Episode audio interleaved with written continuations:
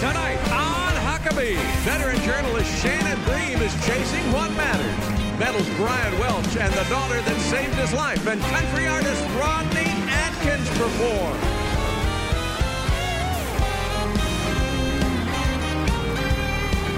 That's Trey Corley in the Music City Connection.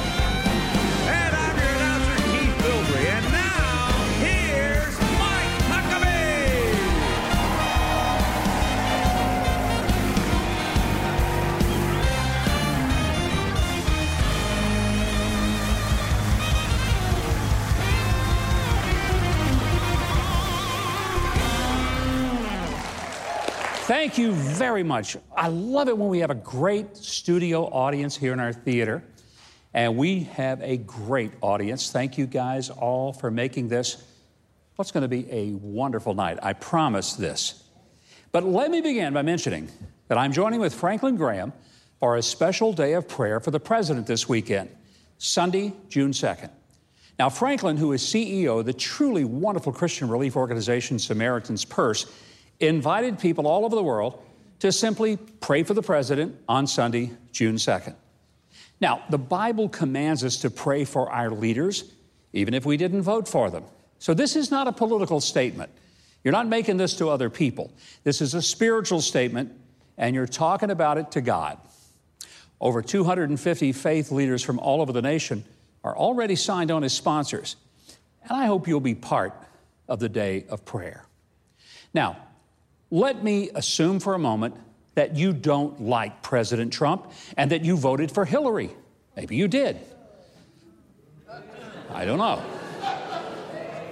I would say they're not overwhelmingly present here tonight, but maybe. And let me assume that you don't like his tweets and you don't like his blunt style of speaking or his policies. And I'll even assume, just for discussion's sake, that you honestly believe that the record job numbers for African Americans, Hispanics, and women, and the hundreds of thousands of manufacturing jobs that are back in the last two years are all a result of the Obama policies, even though President Obama said those manufacturing jobs were never coming back. And he said that the current three plus percent GDP growth was something we'd never see again. So let's just assume that the income increases seen by people at the bottom of the wage scale are also because of the policies that happened when President Obama was in office. And the record stock market highs for the past years also have nothing to do with President Trump. So let me assume you actually believe all of that. Now, let me ask you an important question. We have been hearing for three years that Russia interfered in our elections. So, just to make something clear, who was president when the 2016 elections were underway? And here's a clue, just a little hint it wasn't Donald Trump. He was a mere private citizen and just a candidate. The president was Barack Obama, and the people who were being paid by your tax dollars to protect us from foreign interference were FBI Director James Comey, Assistant Director Andrew McCabe, high level agents Peter Strzok and Lisa Page, Department of Justice officials like Attorney General Loretta Lynch, high level official Bruce Ohr, and national security and intel officials like John Brennan and James Clapper. They were the ones who actually were responsible for stopping foreign meddling.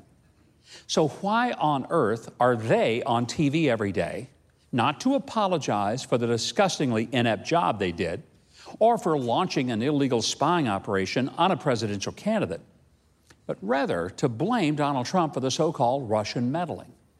Now, look, I'm simply asking you to explain how a man who was not in office was responsible for the things that happened when his predecessor was in office. But then, the things that happened after he was elected that truly improved our economy and jobs for minorities, somehow they were solely because of the people who were no longer in office.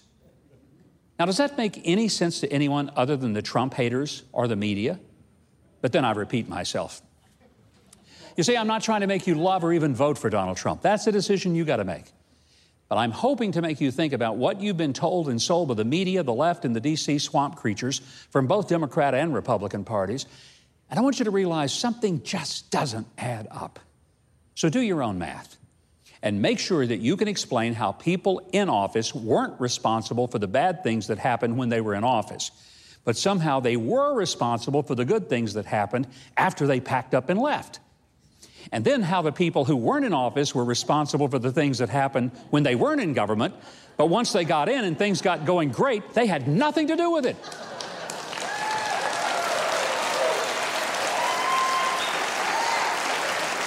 Now, as Ricky Ricardo would say to Lucy, which will date you if you even know what I'm talking about, you've got a lot of splaining to do. That's right, you do.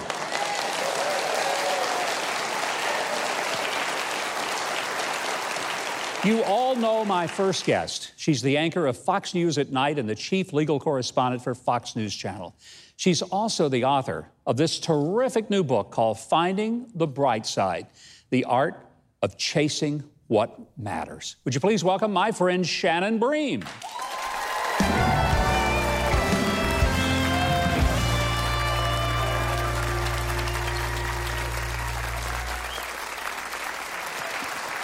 I am so thrilled to have you here, first of all, because I just think you're terrific. Thank you. But this book, I read every page of this book. Thank you. I can't do that for every single person who comes on the show. I try to get familiar with it, but I started reading it and I could not stop, and I didn't finish until I got to the very end of it. And it is a fascinating insight into your life, but really into all of us. When you wrote this, did you plan on being as brutally mm. candid and honest as you are in this book? I wish I could say that I knew from the beginning that I was going to do that because when the publisher started talking with me, I thought, I'll write a serious legal book. It'll be about the Supreme Court that I cover, something like that. And he said, No, no, that stuff's really boring. No one buys that. Yeah. they want to hear stories about your real life. So I said, Okay, I'll write about my real life. I said, I want my faith to be the center of the book. They said, That's great. You can yeah. write about that as much as you want. You told a powerful story. You were going to make a speech uh, you had just gone through and were actually going in the, through the middle of a very serious issue with your eyes. Mm-hmm. You couldn't see. It was a powerful experience because so many people came up to you afterwards. Mm-hmm. They could relate to that mm-hmm. Shannon Bream, not the one that mm-hmm. everything's happy. They could relate to that one. Did that right. impact you to realize people needed yeah. that? Absolutely did because I, I, it was a fantastic Christian gathering I was going to, and it was to talk about my faith and work and all these positive things. And I was really struggling recovering from this cornea surgery that hadn't gone well. And I went to my husband thinking he's going to affirm my desire to cancel this whole mm. thing. I said, "You know, I'm not in a place to do this at all." And he said, "You're going to go and you're going to be honest. I mean, you guys have been through a lot of stuff, and, and you're really young, by the way. So I not I, as young as you might think. a lot younger than me, I can tell you that.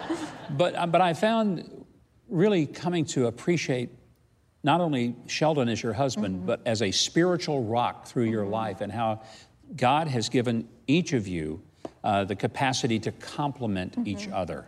Yeah, and one of our favorite sayings is we are not perfect, but we're perfect for each other because mm. we do kind of fill each other's strengths and weaknesses.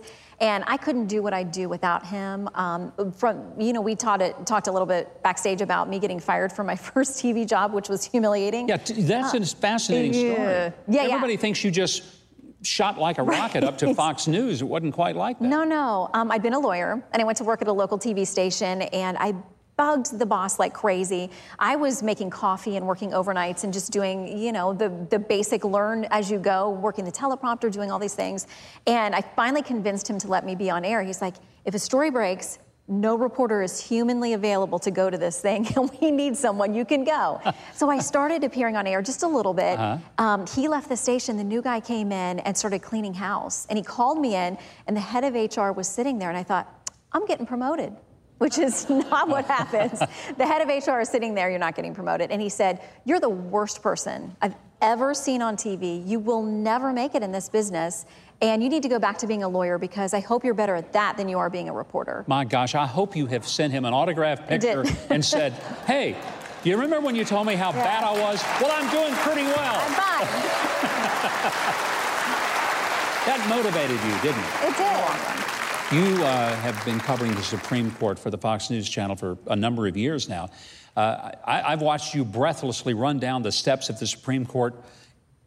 I've been amazed that you have like a couple of hundred page decision. Mm-hmm.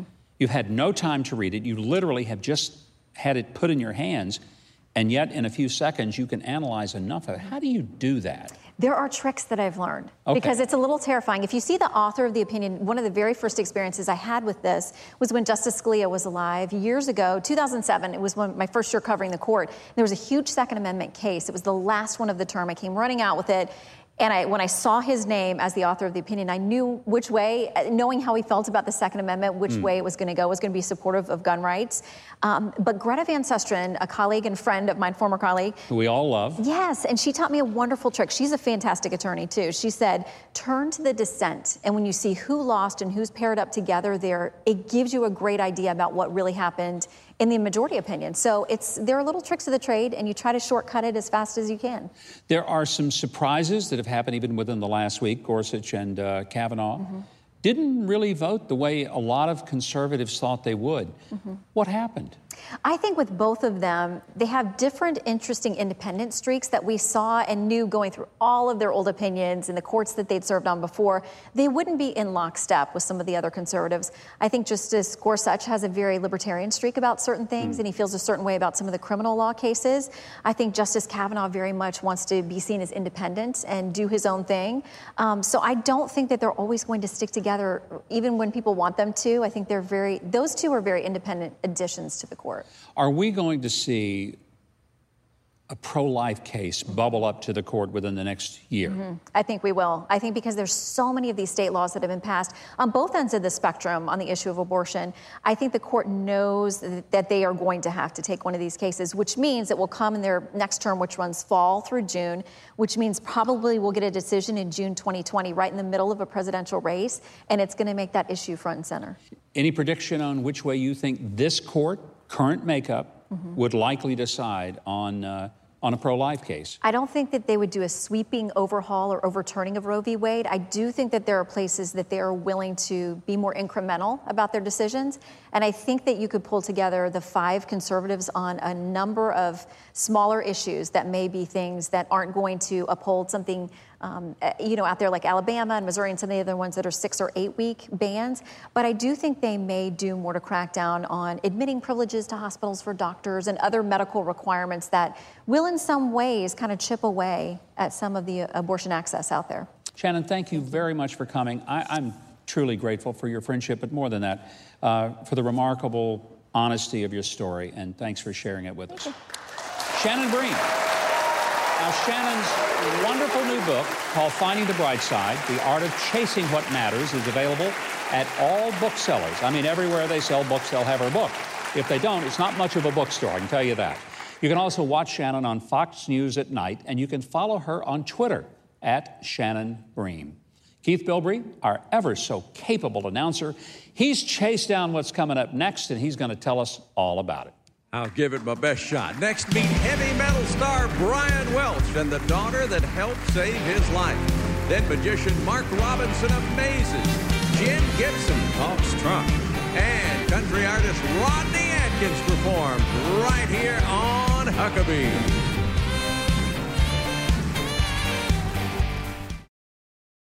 Operation Heal Our Patriots is one of the less known outreaches of Samaritan's Purse. It seeks to heal the bodies, spirits, and marriages of our veterans who serve to keep America free. Won't you help to play a role in this vital work? You can call Samaritan's Purse or visit their website, and rest assured, your financial gift, whether it's large or small, can truly make an enormous impact in the life of a veteran and his or her family. I know God will bless you for participating in Operation Heal Our Patriots. Well, as the guitarist of the hard rock mega band Korn, Brian Welch, known as Head, succumbed to a deadly rock star lifestyle. He finally walked away from all of it, determined to kick drugs and become a good dad, only to find that his lifestyle had also taken its toll on his daughter, Janaea. The story of how he found faith, overcame his addictions, and rebuilt their lives and relationship is told in the harrowing and inspiring new documentary, Loud, Krazy Love. I love you, Daddy. Oh, I love you too. The music world is buzzing. He's like, Janae, I'm quitting Korn. I'm gonna stay home. Wait, is that even allowed? Janae, get down, please. Man, how do I pay a phone bill? I should have seen the signs. All joking aside, I was devastated. That was entertaining as hell. I went from one of the biggest rock stars to an out of work single dad. All those things have to be better than what he was. And I just said, Father, am I too late? Everybody else that doesn't live their life like this, that's who's crazy. Please welcome Brian and Janaea Welch.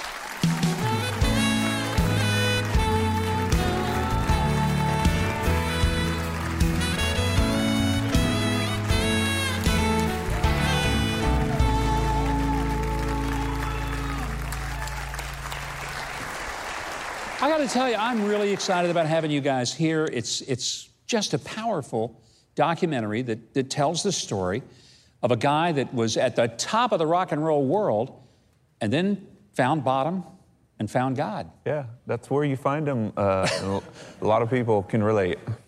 Well, when, when you decided that this whole lifestyle you were living was just not working out, was it a sudden thing and you just cried out to God, or was this over a process of time?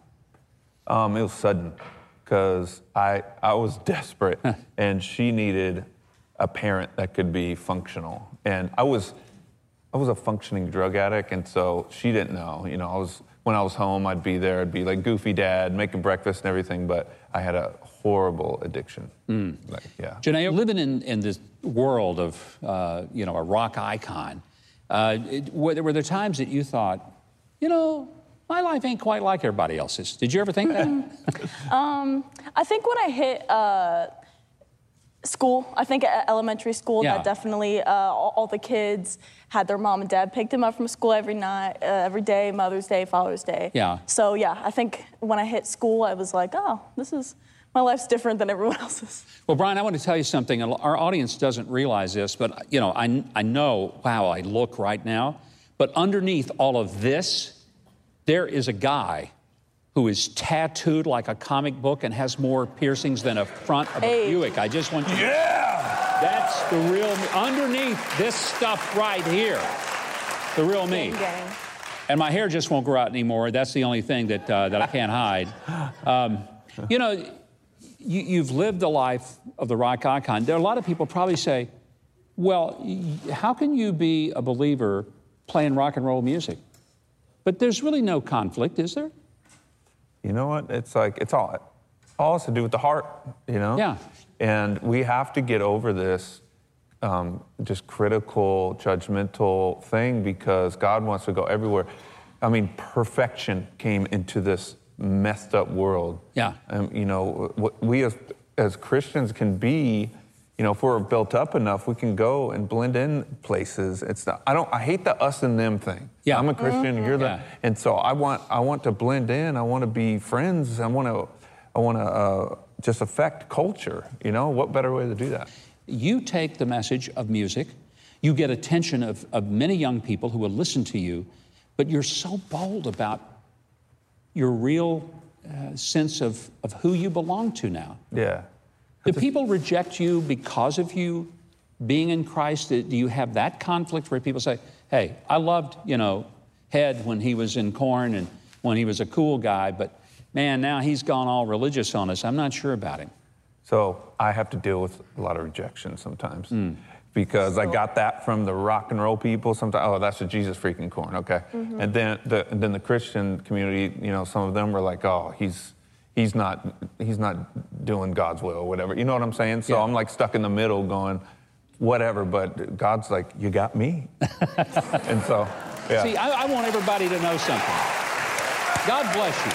I want everybody to know that I just love you because you're an incredibly gifted, talented guy Thank that you. came to the Lord because you looked at a daughter, a beautiful young lady, and said, I want to be a good dad. Yeah. Now, how can I not love a guy who wants to be what God wants him to be and love his daughter and be a good dad? Thank you so much. I mean, man, She was like, she was the angel that I felt God sent into this world to get me to wake up, and she like she raised me just like I raised her. You know, I, I was grown into a man. I still am, but uh, as as as she came into the world. So I mean, yeah, if it wasn't for her, who knows what would have happened? You know. Well, the documentary is uh, Loud, Krazy Love. I think that probably is a great title for the documentary. You can be seen on Showtime streaming. Brian, I got to tell our audience something. About five and a half, six years ago, you and I first met. Yes. I interviewed you, and I said then, hey, we got to do music together sometime. Remember that? Yes. And you said you would do it. Yes. You'll still do it, right? Yes. Okay, okay. Well, that was the right answer. Uh, I realize that when the two of us are on stage together, it may not look like that we actually blend, but we do. Yes, Oh, we yes. do. Yes, we do. Yes. And so, to keep your word, Brian is going to join our band on stage with me, and we're going to play a little rock and roll in a minute. Keith?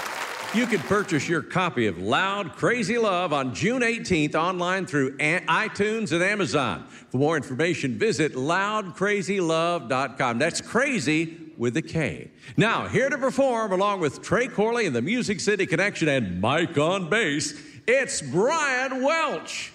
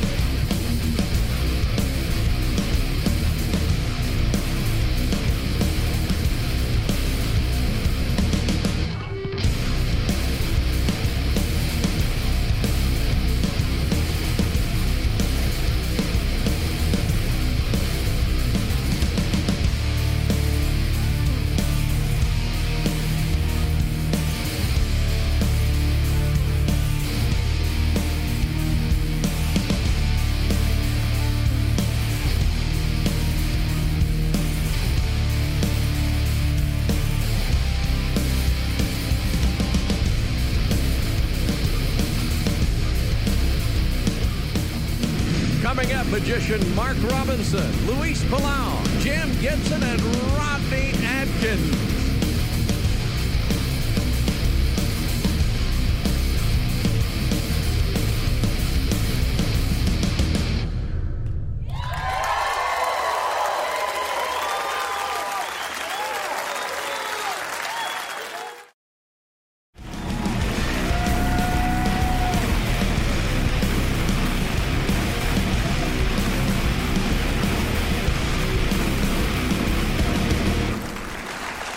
Well, from America's latest burial option, composting, to Elizabeth Warren's romance advice, we've got the news that'll make you kiss and tell on a segment that we like to call In Case You Missed It.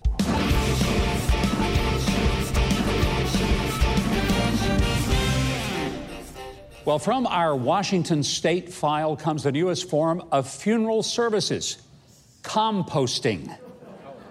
Yes, Governor Jay Inslee of Washington put the fun back in funeral when he signed legislation to make Washington the first state to offer natural organic reduction. Did you hear that? Natural organic reduction as an alternative to cremation or burial. Now, it seems like competition in that business was already pretty stiff, but who am I to judge? Now, I can already hear people shopping at Lowe's saying, uh, I need some cow manure, two bags of planting soil, and could you take care of my husband Murray here? I can pick him up with a bag of peat moss from my garden at the end of the month. You see, natural organic reduction would take Murray, or any corpse for that matter, and mix him with things like wood chips, straw, and alfalfa, transforming dear Murray into a couple of wheelbarrows of soil in about seven weeks' time. Now, just think of the pluses of this over the traditional burial. Number one, no more friends or family letting you down for the last time. Hey, and if you have a deadbeat relative, by turning him into compost, you'll finally get some work out of the old boy. now, some of you are thinking this process is quite an undertaking, but Washington State University already tested it on six willing donors last year. Oh, we certainly hope they were willing. The legislation was inspired by Katrina Spade, who modeled the human composting on the method that farmers use with dead livestock.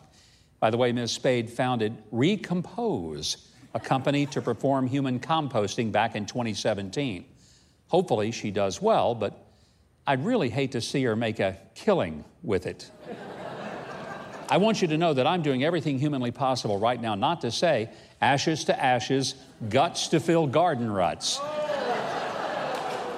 You see, I just don't want to soil this story. Well, from health care to climate change to paying off everyone's student loans, Democratic presidential hopeful Elizabeth Warren has a plan for everything. So that made comedian Ashley Nicole Black tweet Do you think Elizabeth Warren has a plan to fix my love life? Well, she was surprised when a reply hit her Twitter page from Elizabeth Warren stating, Direct message me and let's figure this out. Naturally, the liberal Twitterverse went gaga, and I'm not talking Lady Gaga. This is the kind of president that we need a woman, and one who cares enough about the people to get involved in their love lives. Maybe Elizabeth Warren would be better at getting love advice than tax advice. Just a thought. Well, just like the procrastinator who was late to his own funeral, we've run out of time. But always remember, we read the news.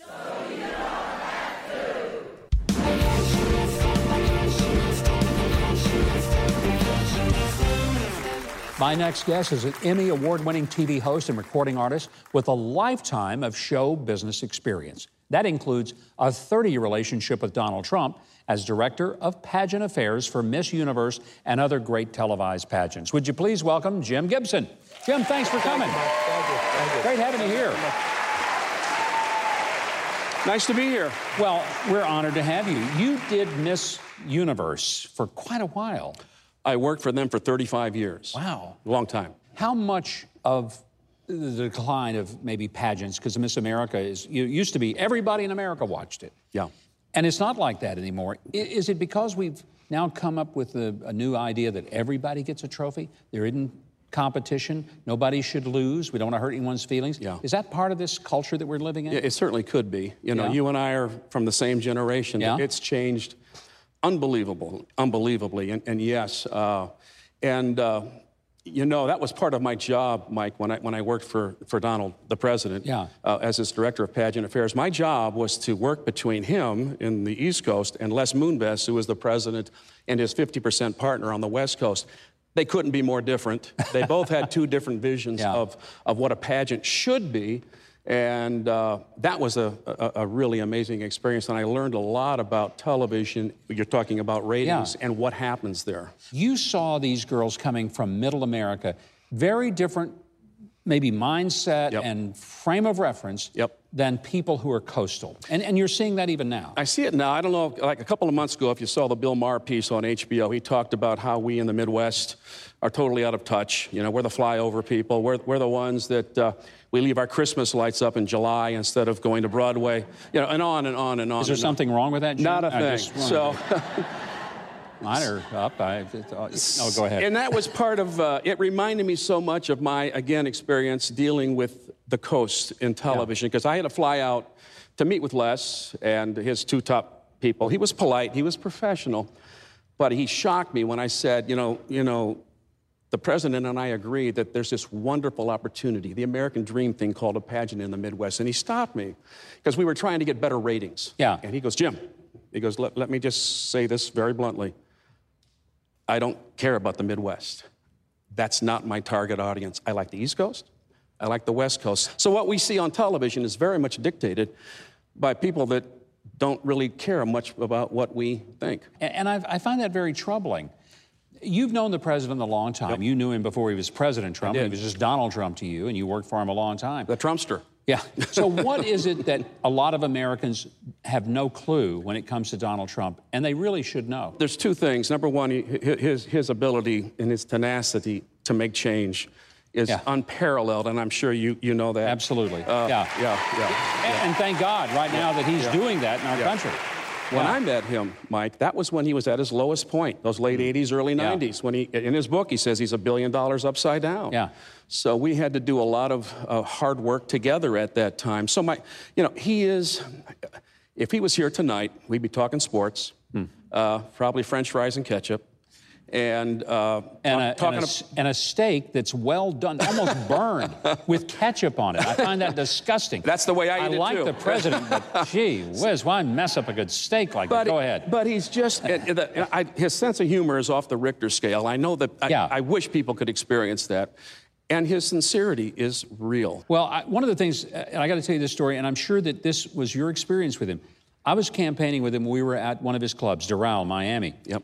We got there at 11 o'clock at night, only a handful of people still in the restaurant, you know, cleaning, and there were the hotel staff cleaning up. He walked in. He didn't just go to his own little table. Yep. He walked in, said hello, and called by name every person at that hotel. Yep. From the person vacuuming the carpet Yep. to the person behind the front desk to the people who were serving tables. He knew every one of their names and went over before he sat down and spoke to every single one of them before he ever worried about was he going to eat that yeah. night.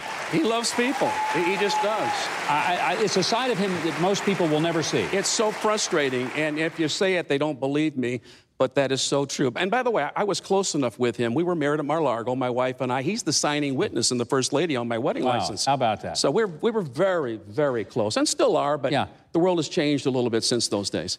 Well, Jim, I want you to know how much we appreciate you being here and your great career, but more than that, just, just the candor with which you've come and talked to us Thank and you. kind of refreshed us that it's okay to live in middle America. It's all right. It's all right. We're nothing to be ashamed of out here. Do me one favor. Yes, sir. Thank your daughter. Oh, Thank, thank your you. daughter. I will. Yeah. Thank you. I appreciate that. She loves her job. Yeah. She loves the president, and she gets really upset when people pretend that there's something terrible going on at the White House. She says, Yeah. I work there every day. Yep. They're not being honest about it. Yep. Jim, what a delight Thank to you, have Mike. you here. Thank you Appreciate it. very Thank much. My thanks to Jim Gibson for reminding us that there is a great big world of news and entertainment options out there today, and you don't have to support those that don't support your American values. Instead, you can watch the show that he produces, and you can watch this show right here. Hey, Keith is my very good friend. I'm going to let you tell us what we have coming up right after this break. Get ready to be amazed by magician Mark Robinson. Then Luis Palau shares a life lived for the gospel. And Rodney Atkins celebrates family and song. Don't go away.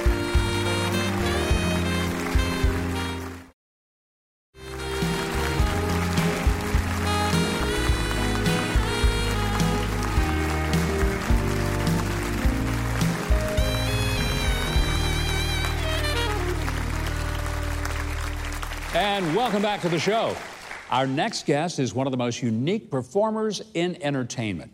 He's an accomplished comedian, a motivational speaker to Fortune 500 companies, and an acclaimed and award winning magician. Now, you may have seen him opening for F- Jeff Foxworthy or maybe seen him with Jimmy Kimmel. But I want you to welcome to our stage for the first time Mr. Mark Robinson. You guys ready to have a good time? Well, I'll fix that.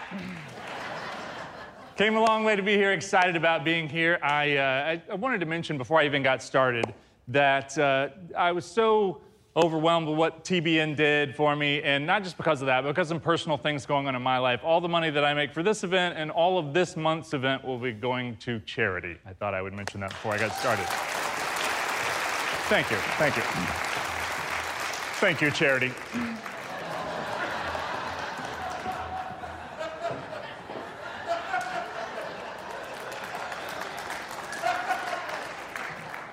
I'm sorry you had to see that.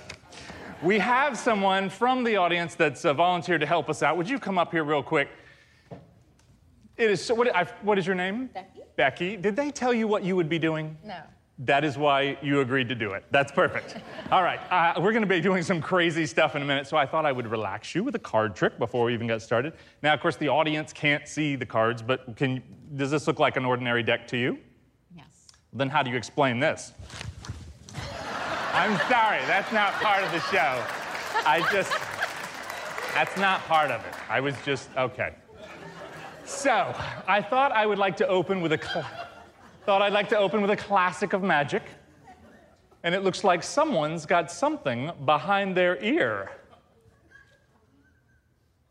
Oh, I am so sorry. That goes I'm very sorry. Very sorry. Okay, um, I'm sorry, we're getting off to a bad start. What happened was, I wanted to do a trick with danger. I'm not a big danger guy, so what's a regular guy do? I went to Home Depot and I came up with this.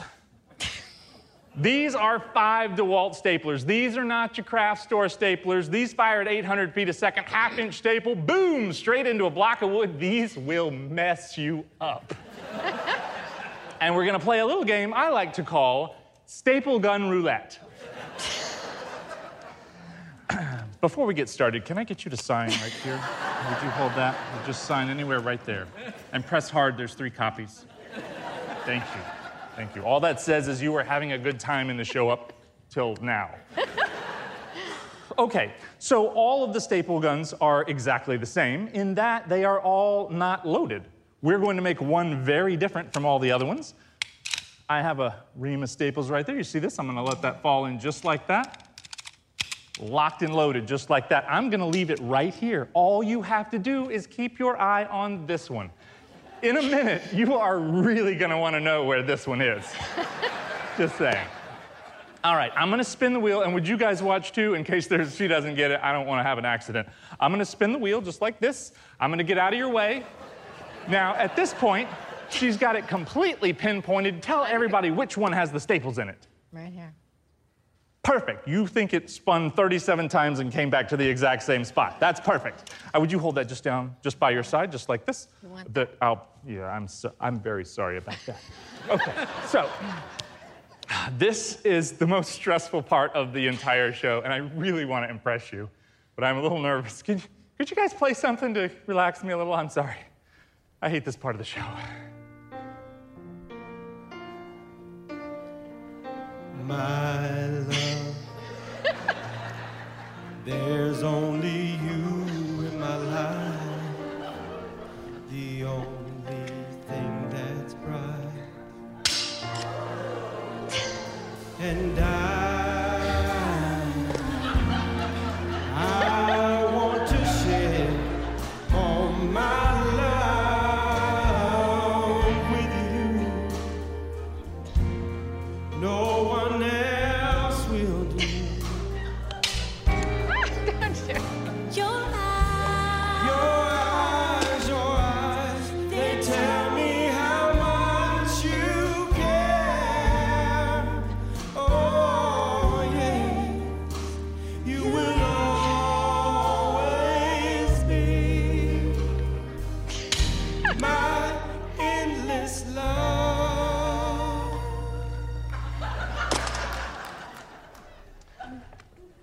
And then there were two. Would you come a little bit closer right there? And I want you to take that staple gun and I want you to put it right up on my cheek. Just put it right up on my cheek. Perfect. Leave this arm down like, like it's a gunfight and just put it right up on my cheek because I'm going to put mine on your hip. What? You seemed real certain a minute ago. Like I just took three, okay? All right, and I want you to look me right in the eye. Because Charity's gonna take a Polaroid of us. Just look concerned. That's perfect. That'll be for later. That's just for liability purposes. That way, no matter what happens in a second, one of us can claim self defense. Okay. So, this is so cool. I've never gotten this far before. So, okay, okay. All right. On the count of three, we're both gonna pull. Best case scenario for you, you're about to staple me in the face. You know what? I trust you. Put that down. I trust you. I trust your ability to make decisions, to be decisive. I trust you so much, I'm willing to do this. Which can only mean one thing. Let me have that one. We have a gift for you. That is, put that picture on, on the board just like this. That is going to develop into a great memory. Check it out. That's for you.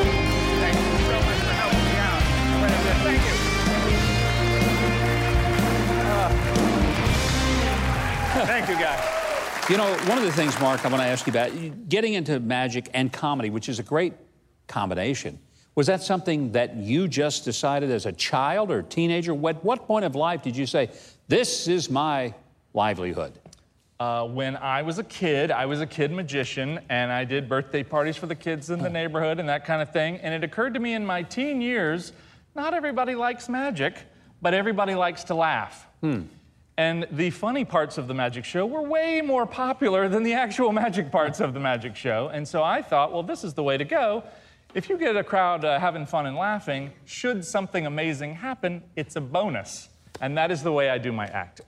You're doing stuff all over the country. A lot of Fortune 500 companies yes. hire you to come in and do motivational uh, speeches because a lot of times you can get a point across through entertaining that they would never sit and listen to a long speech. Exactly. If meetings weren't boring, I'd be out of work.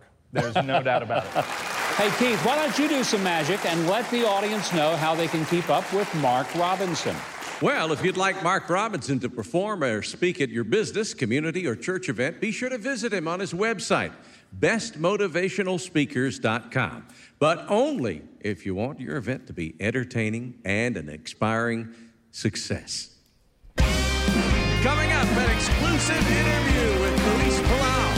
And then country music star Rodney Atkins performs. It's all right here on Huckabee.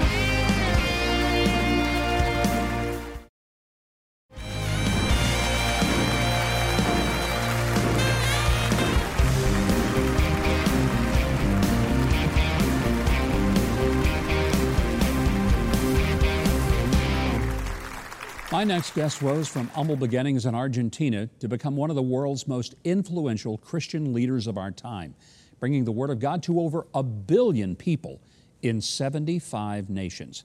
His new memoir is called Palau A Life on Fire. It is an extraordinary honor to welcome the Reverend Luis Palau. Luis, I'm so honored to have uh, you thank here. You, thank Governor you, Governor Huckabee. It's good to be on your program. Thank you. When you were really young, your dad died your mother was destitute.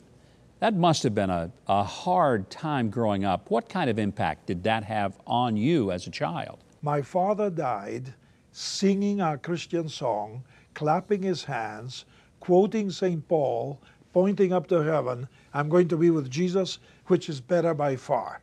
And so to me as a 10-year-old boy, just home from boarding school, uh, I was I never forgot it all my life we've talked about it. But it strengthened our faith because my mom was a true trusted God for everything. And we had five sisters and myself. We would get on our knees every morning at breakfast time and thank God for the coffee and a, a roll of French bread. And sometimes that was it. One of the stories I love about you is uh, when you were at Multnomah uh, College and you heard a 22 minute sermon, which in and of itself is a miracle, a 22 minute sermon uh, by Major Ian Thomas, it had a profound impact on your life. Tell us about that. Uh, what he taught us was Galatians 2:20, where it says, "I am crucified with Christ; nevertheless I live, but it's not I, it's Christ living in me." And somehow he hammered it home with the illustration of Moses and the burning bush. The, the lesson Ian Thomas brought out was, you know, Christ lives in me, God in the bush. And he said, any old bush will do for God as long as God is in the bush. But the key is Christ in me, Christ in me, Christ in me. And I went back to Latin America and I would preach in the big stadiums and so on. And I always hammered home Christ now lives in you. And so many people got it, so to speak. I get letters even now of people saying, that changed my life. I, I want to talk about your Absolutely. wife, Pat, a remarkable lady herself. You met her at uh, Multnomah as well. Um, You've spoken about how she made a lot of sacrifices that made your uh, global ministry possible. What, what role did she play in all of that? She's a theologian, you know. More things that I say come from her than she realizes. And the other thing is, we had four sons. And, you know, to bring them up, she did a terrific job. The four of them walk with God, Governor. They love Jesus Christ. They love their families. They're terrific, yeah. The Lord has done a great thing. And, and honestly, 80, 90% is because of my wife, because she never moved. She had a conviction you, you got children, bring them up. You were diagnosed with cancer. How has that impacted your perspective of life? The cancer has changed things. And you know, the funny, not funny, the interesting thing is this. Uh, somebody wrote to me and said, Luis, when God created the world, then he rested and he felt no guilt about it. So you've been running now for 83 years. That's at my age when this came. Uh, rest and feel no guilt. If God rested without feeling guilty, why should you feel guilty? And you know, it actually, that simple thought revolutionized my thinking. And um, well, so I don't travel for crusades anymore, festivals, as we now call them. But one of our sons, Andrew, who used to be the rebel in the family, he travels all over and he's preaching better than I do. I mean, more people, we're not supposed to look at percentages, but evangelists always do, no matter what they say. And uh, he seems to lead more people to faith in Jesus than I did. I mean, that's very uh, satisfying. And then another son, Kevin, he leads the organization. Sometimes I think, Governor, that the Lord allowed me to get this cancer so I'd really get out of the way and let them do their job. I feel total peace and thankfulness. Yeah, it's, it's a beautiful thing when you know you're in the will of God. And that leads me to say that I, I, this book that we're putting out is because I've read biographies all my life, and you learn so much from the people uh, whose biographies you read. And one of them is that at the end of the race, you just leave it with the Lord, uh, absent from the body, present with the Lord. So uh, I'm ready for that anytime that the Lord calls me. Luis, we love you. I hope every person watching our show continues to pray for you. And I want to thank you for the impact you've had on my life and on our world. And our thanks to you for sharing your amazing and inspiring life story with us. The book is called Palau A Life on Fire. It's a spiritual memoir, and it's available this Tuesday, June the 4th, at your favorite bookseller. You can learn more about his ministry online at palau.org. Keith, I bet you've spoken to about a billion people in your career at the Grand Ole Opry. So we're going to let you tell us what's next. Well, this show just keeps getting better. Next, country music's Rodney Atkins takes to the stage to sing and celebrate family. Huckabee's back in 60 seconds.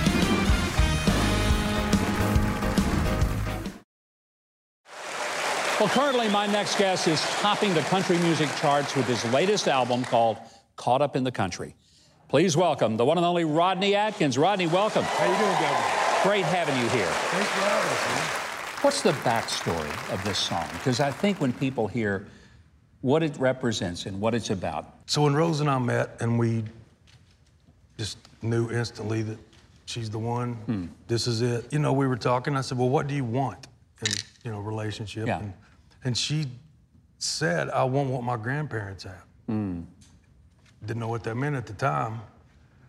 Um, her grandmother passed away a couple Christmases ago, and um, her grandpa always said that his mission was to make sure her life wound up better than it started out. She was she was an orphan. Um, I could relate to her, being one myself, starting out, and uh, when when she passed, she couldn't speak. She could only write these little notes and scribble. She would scribble water and hot, cold. But the last note she wrote gets me. Uh, she wrote, "I loved my life," Whoa. and gave that to him. oh, what a beautiful And um, and we got that note and started trying to write a song based on her grandmother's life, and we couldn't get really going, and we wrote my life. I'm going to turn you loose, and uh, as Rodney gets ready to perform, Keith is going to tell the folks at home how they can get more of Rodney's amazing music. Rodney Atkins Caught Up in the Country can be found wherever music is sold, including iTunes and Amazon. You can find out more about his music and touring schedule at rodneyatkins.com. And now, here to sing is Rodney Atkins.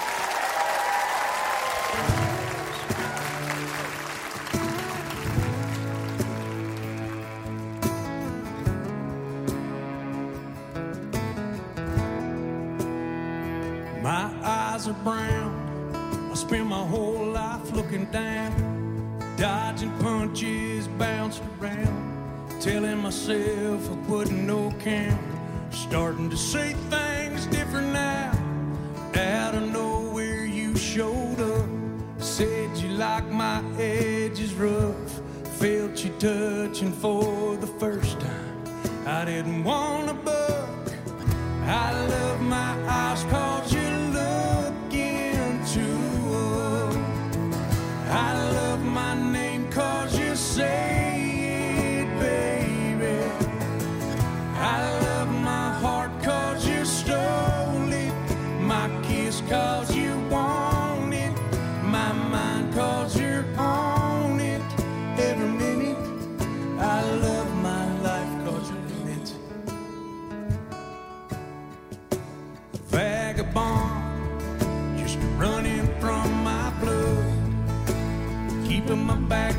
sun. Whiskey on my breath, bitter words on my tongue. Showed you the truth. You kissed my scars and the faded faces on my cars. I ain't the man I used to be because of who you are.